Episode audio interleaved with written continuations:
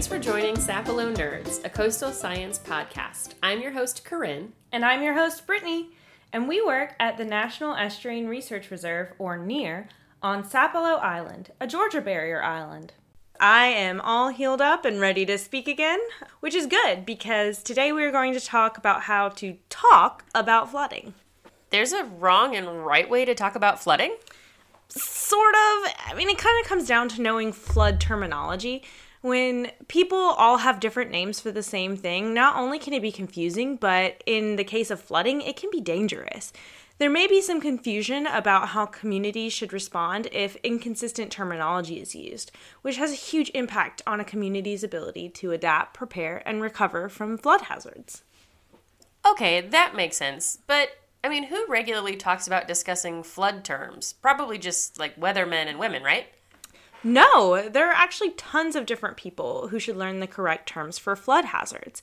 From uh, marina workers, real estate agents, local government officials, insurance agents, um, homeowners, teachers, business owners, scientists, even more should know about what terms to use correctly to identify these hazards. Especially when you are communicating to the general public, it is good to have a consensus about what terms mean, which is vital to getting across the same message in an effective manner.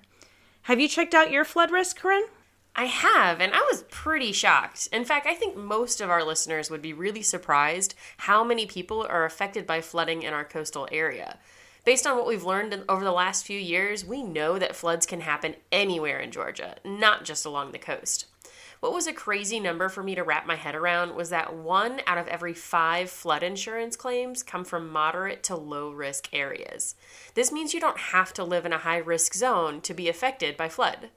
Having flood insurance means you're covered if groundwater rises and floods your home, something that isn't typically covered by a general home insurance policy in Georgia. We've all heard the phrase, come heck or high water. Apparently, that's pretty accurate. Imagine the damage just a few inches of floodwater could do to your home. That's more than enough water to destroy floors, walls, and other possessions, costing you thousands in replacement costs if you don't have flood insurance.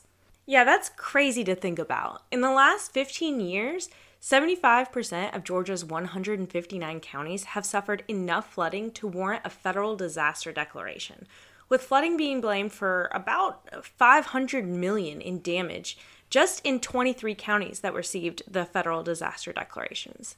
This damage included 20,000 homes as well as businesses and other buildings. Sapelo's own SWMP and UGAMI weather station data, along with the National Weather Service's long term data, was recently analyzed by our reserve manager, Dr. Doug Samson. He reported that precipitation has had a pretty noticeable change comparing data from multiple generations.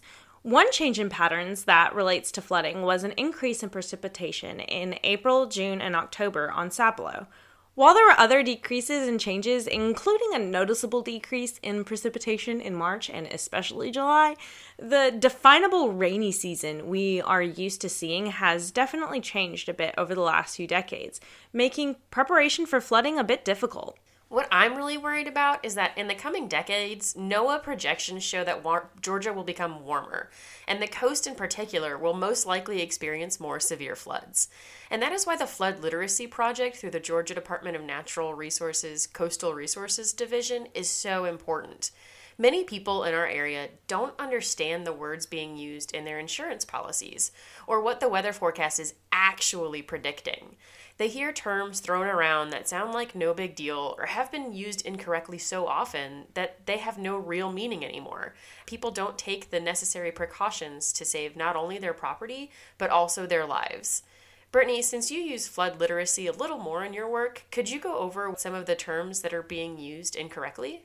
Oh, there's a bunch. The full glossary is linked in our description, but in today's episode, we'll go over several key terms that are commonly misused or have kind of a poor context. For example, a 500 year old flood is an old term for a flood that has a 1 in 500 chance of occurring in any given year. That doesn't make a whole lot of sense to people. People hear that and they think that this is a type of flood that only occurs every 500 years. So why bother worrying about it?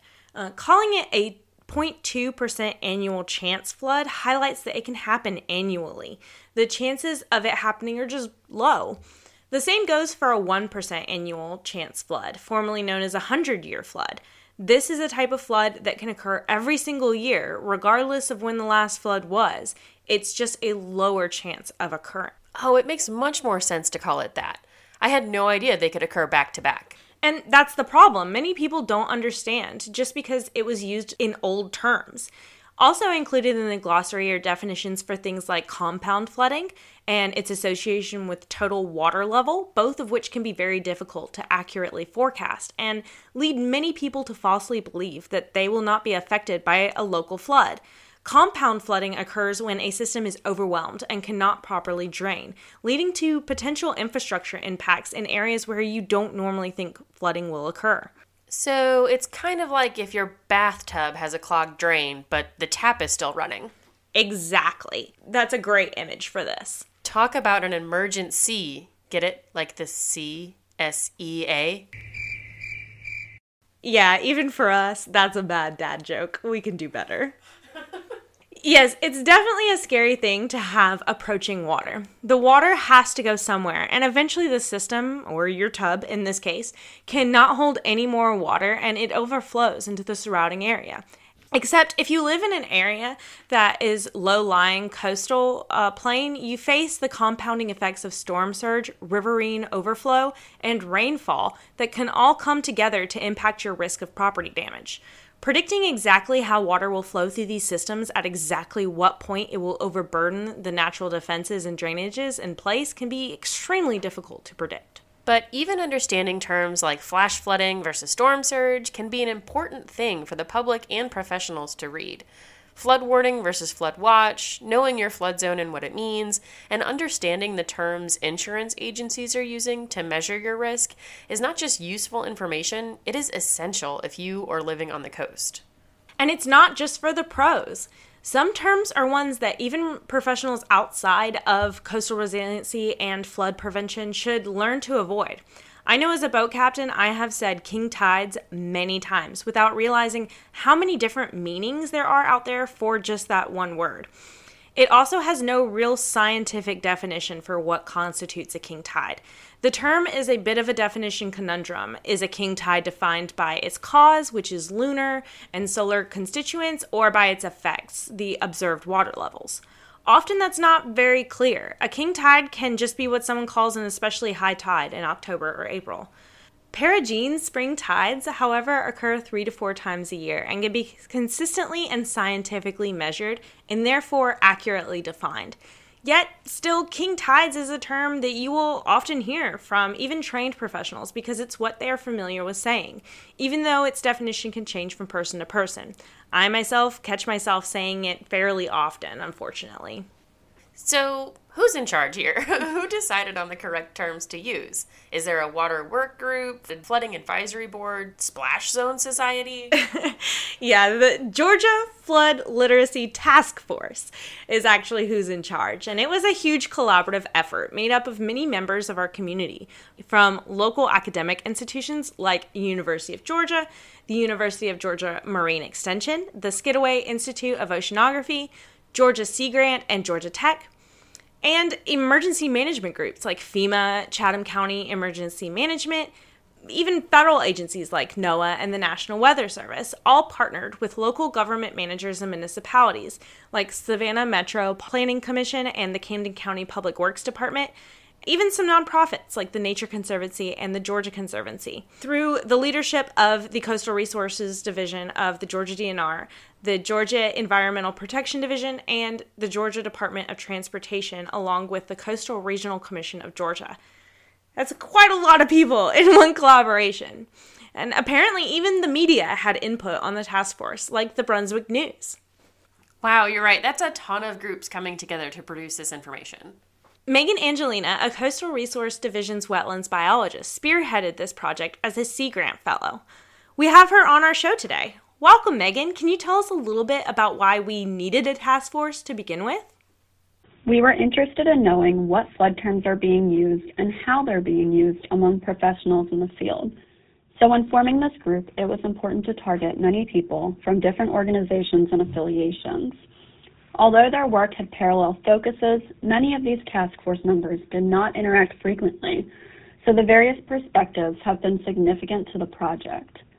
The task force came to a consensus on what was important to include for various flood term definitions based on their experiences, survey results, and other resources. The flood term definitions were then used to make two versions of a glossary of flood terms, one for professionals and one for the public.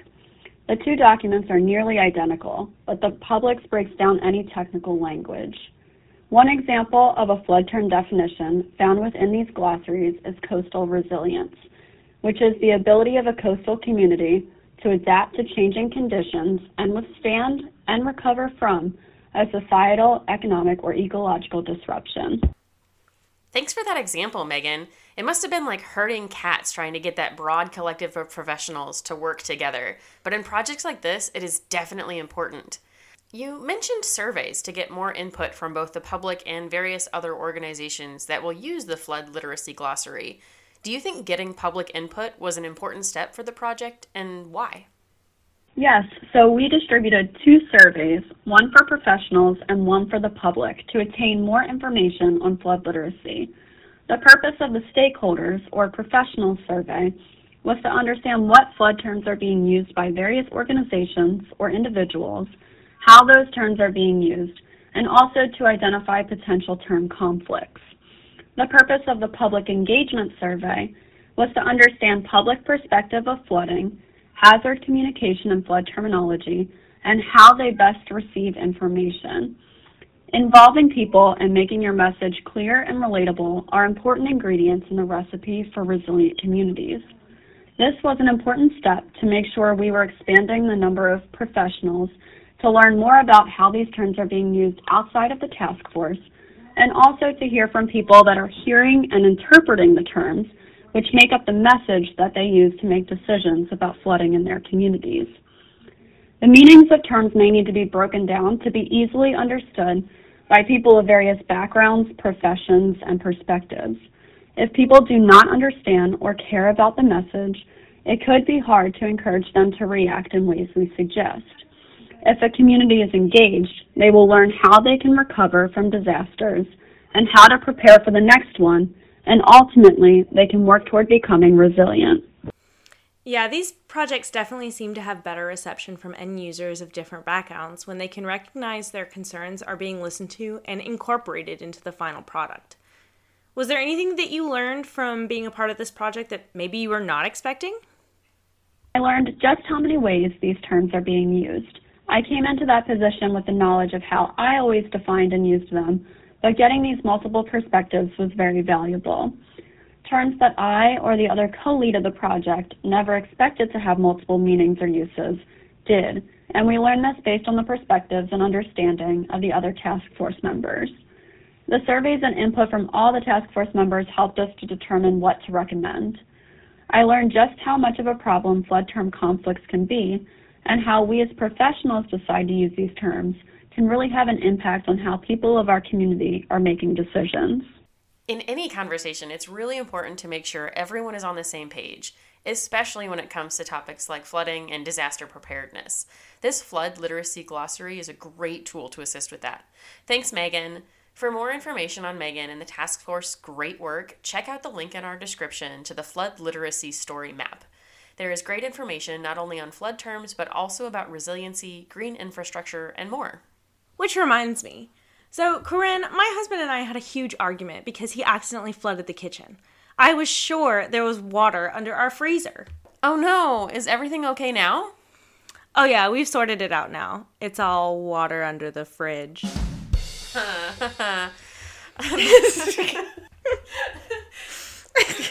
Told you that was a good one. That happened to me once. Everything in my kitchen ended up sinking under three feet of water, with oh, the no. exception of a carton of ice cream and some root beer. They stayed afloat. yeah, so guys, if you like what you're listening to or have some feedback on how we can improve, dad jokes aside, we're keeping those. Make sure to leave us a rating on whatever platform you are listening to us from. If you're listening through the podcast website, send us an email letting us know how we are doing. Neither of us claim to be good podcasters, so feedback is much appreciated as we muddle our way through our first podcast together. For more information about any of the topics we covered today, or to submit your question that may be featured in our upcoming episodes, please email us at sinerr.socials at gmail.com. That's S I N E R R dot socials at gmail.com. Thank you for listening to Sapelo Nerds, a coastal science podcast brought to you by the Sapelo Island National Estuarine Research Reserve. Please check back for more episodes released on the 1st and the 15th of each month. And that's the Sapelo Sound.